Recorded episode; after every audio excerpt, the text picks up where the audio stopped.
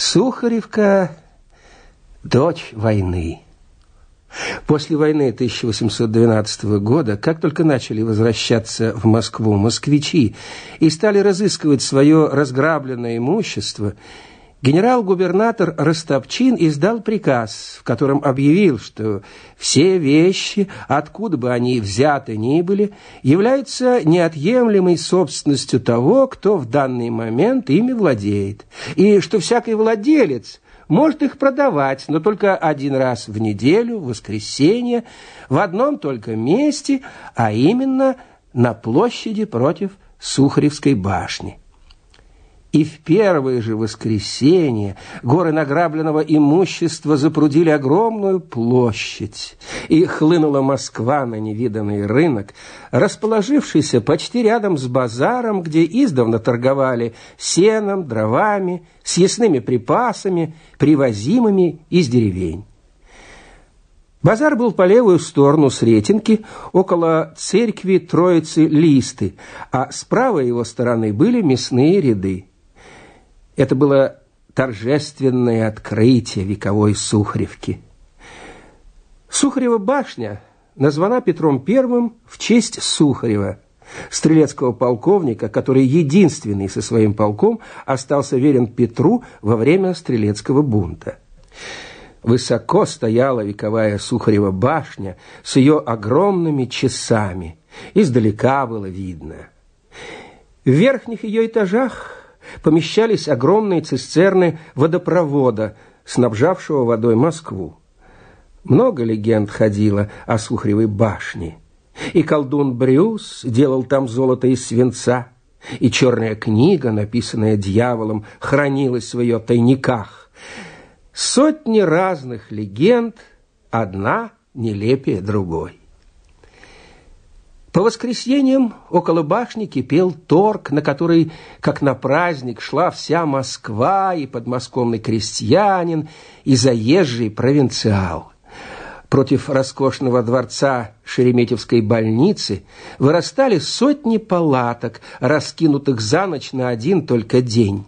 От рассвета до потемок колыхалось на площади море голов, оставляя узкие дорожки для проезда по обеим сторонам широченной в этом месте Садовой улицы. Толкались десятки тысяч народа, и у всякого была своя цель. Сюда в старину москвичи ходили разыскивать украденные у них вещи, и не безуспешно, потому что Истари Сухаревка была местом сбыта краденого. Вор-одиночка тащил сюда под полой стыренное. Скупщики возили вазами. Вещи продавались на Сухаревке дешево. Лозунг Сухаревки «На грош пятаков».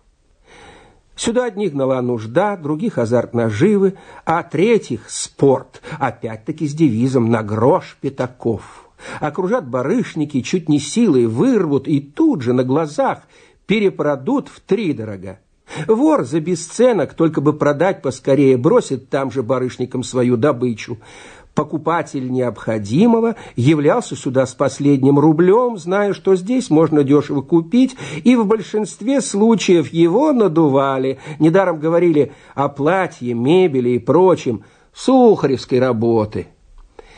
Ходили сюда и московские богачи с тем же поиском на грош пятаков. Я много лет часами ходил по площади, заглядывал к Бакастову и в другие трактиры, где с утра воры и бродяги дуются на бильярде или в азартную биксу или фортунку, знакомился с этим людом и изучал разные стороны его быта. Чаще всего я заходил в самый тихий трактир, низок Григорьева, посещавшийся более тихой сухаревской публикой. Тут игры не было, значит, и воры не ходили. Я подружился с Григорием, тогда еще молодым человеком, воспитанным и образованным самоучкой.